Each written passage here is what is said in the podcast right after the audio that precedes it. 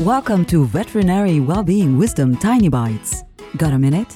Get a tiny bite of well-being wisdom that'll help you thrive. Here's your host, citizen scientist in neurology, neuroplasticity, and positive psychology, and program director for the Center for Workplace Happiness, Sandy Weaver. Are you dealing with a grumpy coworker today? Oh, it is no fun. This works for me and it might work for you too. Just remember that your grumpy coworker is doing the best that she can do in the moment. Sometimes that's not very good, and she usually snaps out of it sooner or later, right?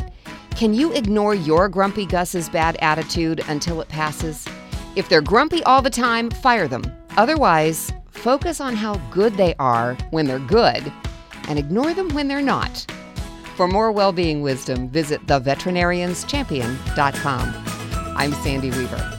Want more tiny bites of veterinary well-being wisdom? Subscribe to the podcast and share it with your friends. And there's lots more at centerforworkplacehappiness.com. Here's to your well-being, one tiny bite at a time.